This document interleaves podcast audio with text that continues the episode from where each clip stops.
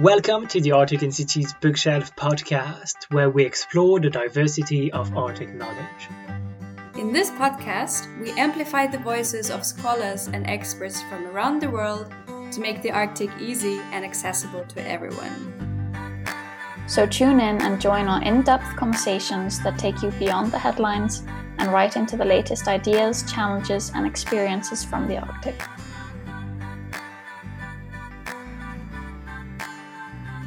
Hello, everybody, and welcome to the Arctic Institute's Bookshelf podcast. My name is Romain Chuffart. And my name is Luba Timoino. And we're back for the third series. Isn't it good to be back, Luba? It's been a while. Yes, it's it's extremely exciting to be honest, and it's so wonderful that we could have some amazing guests. And today we're having Corinna Röver with us, my dear colleague from the KTH Royal Institute of Technology and a freshly baked doctor of philosophy who recently defended her thesis titled Making Reindeer Negotiation of an Arctic Animal in Modern Swedish Sapmi. Welcome, Corinna. Nice having you here. Thank you. I'm very excited to be here. So, as the first question, uh, could you please tell us a little bit about yourself, uh, what you do, where you're based, so that our listeners can have a glimpse into your life and who you are? Yes, okay. Um, so, for the past uh, actually six years, I have been a PhD student at KTH uh, at the Division of History of uh, science, technology, and environment. And I have uh, taught and uh, done research uh, for my thesis. I have also been on parental leave during that period. And uh, yeah, last June, I defended my, my thesis that you just introduced. And now since the mid, uh, since mid-August, I am a visiting postdoc researcher at the University of Oulu in Finland. Hey, thanks. This is really exciting to hear that. Let's uh, jump right into your work and your fascinating topic. And I would like you to um, tell us a little bit more about how you actually came to this topic. Why did you choose reindeer? And why did you want to uh, tap into the history of the reindeer? Um, so that was that was not a straightforward process. Uh, I wrote my master thesis about security concerns in the Arctic, and I looked at Sweden and Norway, and then decided that I wanted to pursue um, research with uh, with an Arctic focus, but wasn't quite sure exactly what my topic or my major research question would be. But I, what I always found fascinating is um, the idea of Arcticness and what Arcticness means to different people. And um, then I actually planned to um, start working as a PhD student in Durham and was already uh, preparing a proposal with researchers there. And then the call from KTH come, came up. And I emailed um, the person that later became my supervisor, Sverker Sörlin, and um, had a you know short conversation via email with him and this is how I um, started to approach um, the reindeer as my focal point in my research because I think the the reindeer really is such a strong symbol for Arcticness.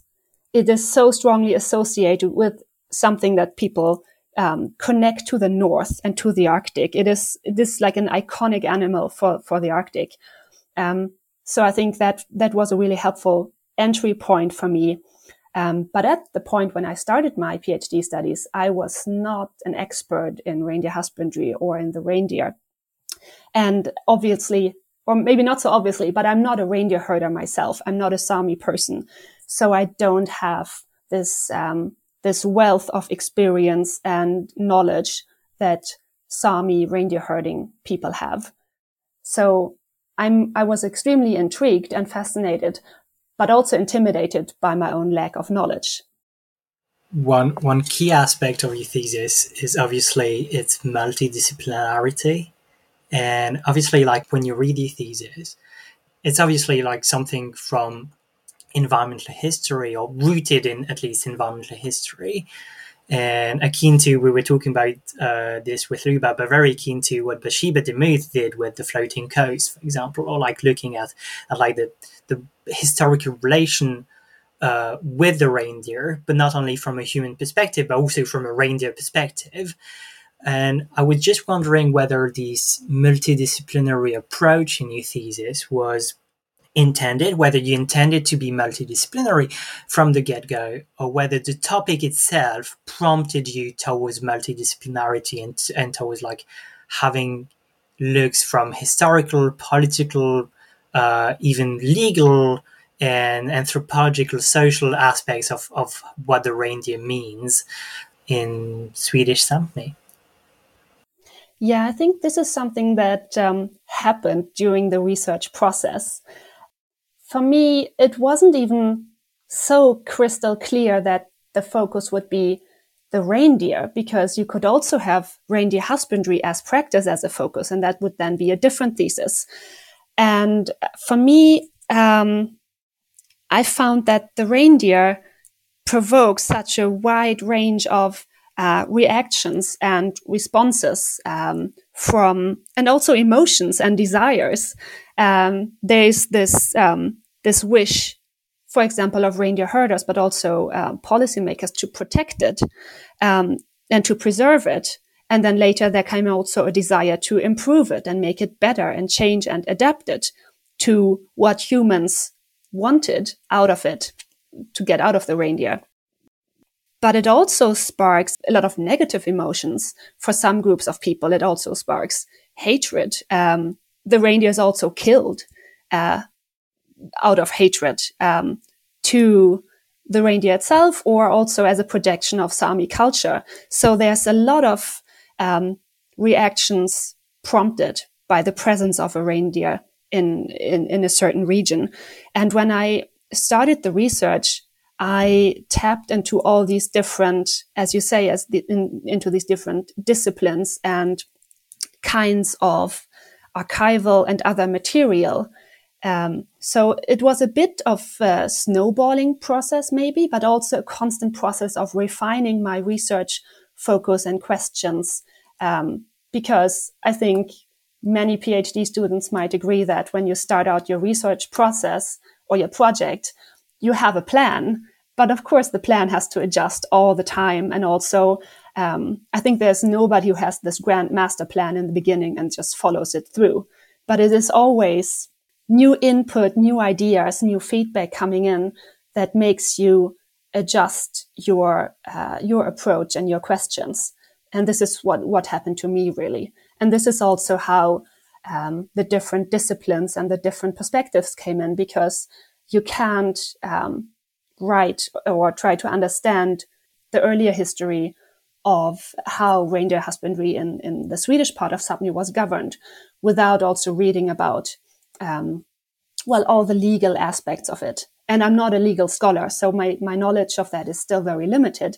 But I mean, it was still necessary to tap into that to try and broaden my own understanding.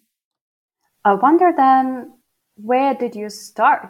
Uh, how did you find the sources? How did it develop? And because you you have a very um, interesting uh, mix of understandings of reindeer. Like a reindeer is a trespasser, reindeer as meat, of course, reindeer as the um, toxic element that is still there, right? Uh, how did you find all these uh, different manifestations of reindeers? Um, so I think I had a really broad idea when I started, uh, and I didn't have this detailed master plan of uh, I'm going to write four articles. Article one is about this, and two is about this, and so on. Um, so I started to really, um, yeah, snowball and just try to find an entry point into the empirical material. Um, or, well, first I read a lot uh, secondary literature, which at some point um, really made me feel a bit lost because there is so much. And if you don't have your own defined research question, you can easily get lost in this wealth of knowledge from others. So I decided I needed to start my own empirical research, even though I wasn't exactly sure where I was heading. Um, so um, a little bit by chance, maybe, or because I um, I looked at I wanted to look at um, the relationship between the reindeer and resource exploitation in Swedish Sapmi because I was part of a research project that looked at different land use sectors in the European Arctic, um, the Mistra Arctic Sustainable Development Project. And this project was all about resource use. And so this shaped my, my um, initial outlook. And so that was shaped by questions of how does reindeer husbandry relate to other resource users? But also, what if you understand reindeer husbandry as a resource producer itself? What if you understand the reindeer as a resource? So that was my my starting point, and then I stumbled upon this book from the mid 1960s called Economic Reindeer Husbandry, which um, communicated a very specific idea of what the reindeer is supposed to be and how it is supposed to be useful for people. Uh, because in the 1960s, there was this idea of making reindeer husbandry in, in Swedish Sapmi more modern and more economic and more profitable for its practitioners because their income, their yearly income was deemed to be way too low. And um, there was this optimistic outlook in, in all of uh, the Swedish um, policies, I think, at the time, that if only everything is modernized and be made more efficient, it will it will contribute to the Swedish welfare state in positive ways. And this also applied to, to reindeer husbandry. So what is now chapter, uh, I think, four and five in my thesis, that was actually the first chapters that I wrote. So I didn't write the chapters in, in, in the order that they appear now. And then um, looking at archival material in, in, in one archive, I, I just jotted down, I just noted down uh, reindeer trespasser at some point because I read all these complaints about farmers in northern Sweden who wrote to the county administration, there's a reindeer in my potato field again, or um, there's there's reindeer where they're not supposed to be, and we want them to be gone. We want them to be away, to go away. Um, but I didn't do much with this idea at the time, and then I I um, talk to my supervisors about the idea and yeah that's all interesting but somehow it took another one and a half years until i really started to look at the reindeer trespasser. So the idea has been around for a while by then. Yeah and then this just evolved in, in this idea of uh, i could look at different approaches or different meanings of the reindeer and how this meaning has changed and this is then how for example um, the repercussions of the Chernobyl accident came in. And I also write about reindeer as um, as food and as a means to assert food sovereignty and thereby also um, land well questions of, of sovereignty over indigenous Sami land, for example. And this came about by me one, uh, just uh, strolling into a, a a session at, I think it was um, the ICASS uh, conference in 2017. And I, I saw something in the program about um, indigenous food production and, and food sovereignty. And I, I didn't know much about it. And I just walked into the session to sit down and listen and found it so interesting and so inspiring that I, um, that I included that into my research. So it was really not, this was not, the, the way the th- thesis looks now was not what I set out to do in 2015. But it was a, a long process and yeah. Perhaps to make it uh, a bit clearer to our listeners, uh, what is your methodological home or or your disciplinary home? So what is your point of departure within academia to look at to look at those at, the, at this topic? Um, I'm a bit of a disciplinary mess, I guess. I started uh, being trained as a historian in my bachelor's uh, studies. And then I studied international relations and global studies in my master's, and that also included history. And then I work a lot with discourse analysis, but I also drew in other ideas and approaches in, into my thesis, uh, among others, the, the idea of um, the, the reindeer multiple leaning on Annemarie Mol's concept of the body multiple. Um, so I look at the reindeer and how it has been enacted as different versions of a reindeer in different contexts and different times. So it's, um, it's a mix of methods and also I, my background is, is not just one discipline, but a bit of several different things. Thank you so much. I really loved your, um, your idea of uh, being a multidisciplinary mess. I think I think it can actually relate to many of us and many of our listeners who are, of course, struggling to find new ways of writing, to find new ways of thinking about certain aspects and their topics, especially. And this is also why I'm so grateful for your insights into your research process and for us, uh, both for me and Roman as PhD, still PhD students, it's very helpful, and I hope that it will be helpful for for others as well. Just to know that uh, you can actually play around with uh, with ideas, and you don't need to be perhaps that stressed about how you go around that. And not only that you can, but you have to. It also brings so much depth to to your own research and I mean to your thesis, Corinna, but also to to other to other work to just bring to not try and make sense of the mess, but use the mess as a force that drives your research as well, which I think it's I mean it's important. Yes, but I also think it depends a lot on where where you stand when you start your PhD studies because if you have worked on something specific in doing your master's and you pursue and you continue that, uh, that's of course a completely different point of departure. And then you could probably be much more specific and maybe have a more detailed plan. And then there's also just different preferences and different modes of working for people.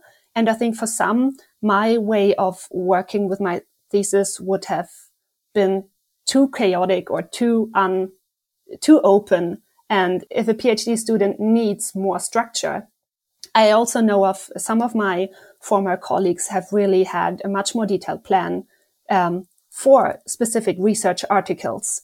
And this has worked well for them. So there's not this one way. And it doesn't mean that you have to be really open or, or, or, um, you know, apply this uh, snowballing method or anything. There can be, it can also be a much more structured process, of course. And that really depends on what works for the individual.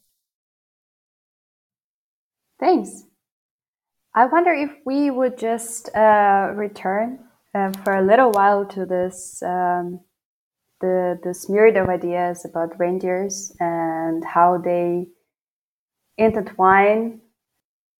You know, uh, you mentioned that you uh, were really keen to see reindeer husbandry as um, important element in the resource extraction process. And I wonder whether you would develop these ideas further, whether you see that there is any kind of relevance to, to all the things going on in the political and the social realm. Um, this this argument that it has been a resource producer has been all along has been there, but um, I think over time, what, what counts as a resource has also changed and, and what this resource, resource should look like. Um, for example, in the 1960s, reindeer meat was supposed to be as similar to Swedish other other sorts of produced uh, Swedish meat as possible. It should have, um, for example, it should not have Sami names uh, of of the different body parts. It was supposed to have Swedish names so Swedish consumers can recognize it and buy it. Because if it looks too different to what Swedish consumers are used to, it will probably not be bought. And the, the most important goal was to get access to new consumer groups, Swedish consumer groups, because Sami consumer groups were already there. They were using reindeer meat and knew how to how to use it and how to prepare it. But um, to, act, to get access to new consumer groups and Swedish ones, it was supposed to look as Swedish and sound as Swedish and taste as Swedish as possible.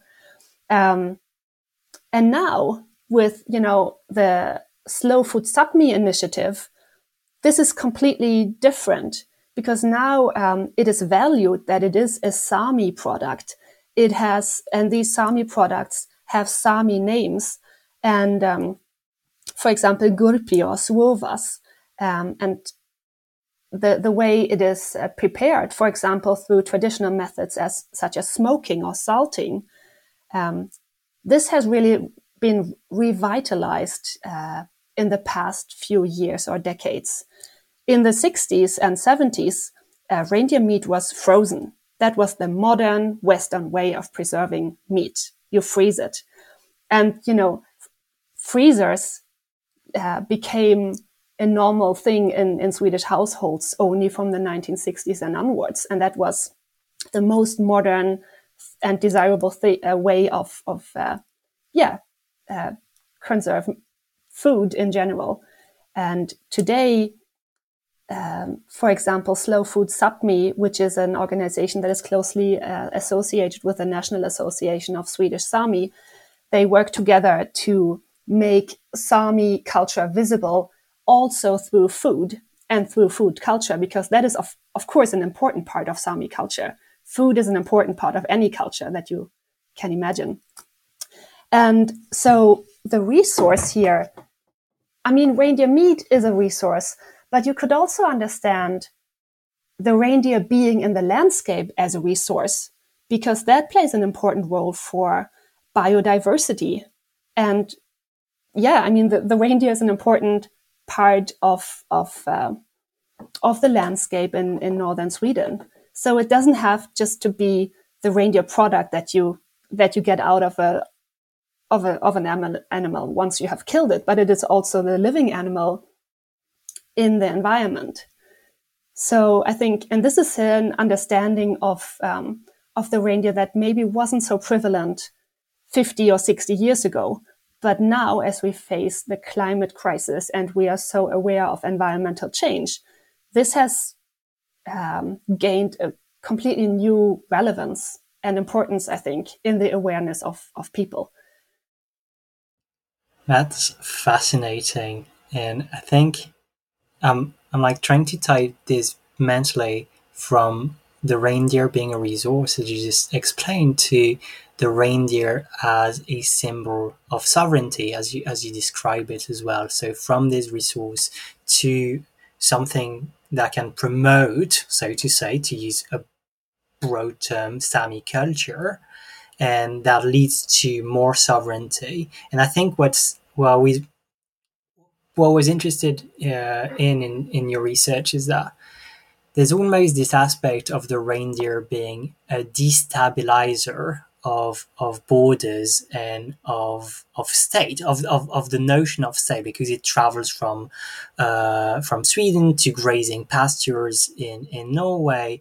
And so the reindeer as this promoter of of Sami sovereignty from a very how I would understand sovereignty in a very legal sense but also as a destabilizer of um, yeah of the state of the Swedish state itself and I just wanted to pick your brain on on this as well, just to to see what you thought on this. Um, I think that's a very interesting question because um, this this mobility of the reindeer, of course, challenges this idea of contained nation states with each having their own jurisdiction, because obviously um, the reindeer's mobility forced the states to somehow work around this. And this is why um, there's the what is what is called the lappkodicil, which is of course a word that would not be termed in the same way today. But this term was coined in the mid uh, 18th century. Um, so in I think it was 1751, there there's there has been uh, or an agreement was made between uh, Norway and Sweden, allowing for uh, reindeer herders to to uh, cross the borders with their reindeer. And for centuries, um, these accommodations have been necessary. And I think what this shows is that, yes, in a way, um, the reindeer was a destabilizer of these notions of, of, of, of borders. But it was also um, still valued and made space for because these accommodations were made. And of course, they have their, their shortcomings and it's, it's, it's really hard to do this perfectly. But it was still, this mobility was still allowed and, and, and, uh, made, made possible. Um, but at the same time, of course, this is also an effort of the state to regulate these movements. And especially when the, when a new uh, reindeer grazing convention was decided upon in the 19, in, in 1919 between Norway and Sweden. Um, the documents are really an example of to what lengths the states went to still have control about this, what you call a destabilizing element, because um, this, these legal documents stipulate exactly uh, how many reindeer are, are allowed to cross the border, where and when, and how many people can accompany the reindeer and when are they allowed to enter and when do they have to go back to Sweden? And in the greatest detail that um, made it really hard for reindeer herders in, in practice to uh, to comply with these laws because reindeer are not interested in uh, whether they are allowed to cross the border on the 14th of May or on the 15th of May. Um, which meant that their their owners were fined if the reindeer um, crossed the border too early, and then um, so I think there has been a continuous effort to still control this element that was really hard to control for states, which also made the life for reindeer herders sometimes really difficult because, um, well, laws and, and, and, and, legal provisions don't account for sudden changes in the weather or in the snow conditions or things like that. Or there are, there are always terms in the Swedish or Norwegian language, um, maybe giving some leeway for unprecedented, for unforeseen conditions, but they are still too imprecise. And they are still, they don't, the language, I think the Norwegian and the Swedish language lack, um, the richness of detail and nuance that, for example, Sami languages have when it comes to um, weather and grazing conditions and um, the different types of reindeer and so on. So um, I think this is a really interesting thing to look at. Um, how how do states deal with something that, um, from the state's perspective, might be a destabilizing condition, and what role does also language play in when when states try to come to terms with that? This is really fascinating, and I actually wonder. Uh, do you think that this kind of a state behavior to control the mobility of reindeers and not knowing how it actually works, do you think that it's part of the bigger um, colonial system that is still pretty much prevalent all over the world. I think it's, yeah, for sure it has to do with that or it has connections to that. Um, but I also think that um, it also has a lot to do with states' efforts to make things predictable and um, foreseeable. And because this helps to create a stability which in turn is necessary for the state to be in charge and in control. Yes, there, there is this, this connection to colonial dominance and, and, um, the state's perceived nece- uh, necessity of, of, of control. But I mean, reindeer husbandry is a great example of how, where, where limits, there are limits to that. And, um, this cross-border uh, reindeer husbandry between Norway and Sweden is one example. And I think another really interesting case is uh, World War II, because uh, for most people, the border between uh, Sweden and Norway was closed during the time because Norway was occupied and Sweden was de jure uh, neutral, although that can be contested. Um, but Swedish reindeer herders were still able to reach their summer grazing areas in Norway it was not as easy as before and they were not able to access all the areas, but they were the only people and animals or humanimals um, that could still um, cross borders and to whom a lot of the limitations that were in, play, in place didn't apply. So I think, yeah, looking at the efforts to control and um, colonial modes of domination also always show the limitations to these mechanisms and where they just, uh, where the control cannot be upheld.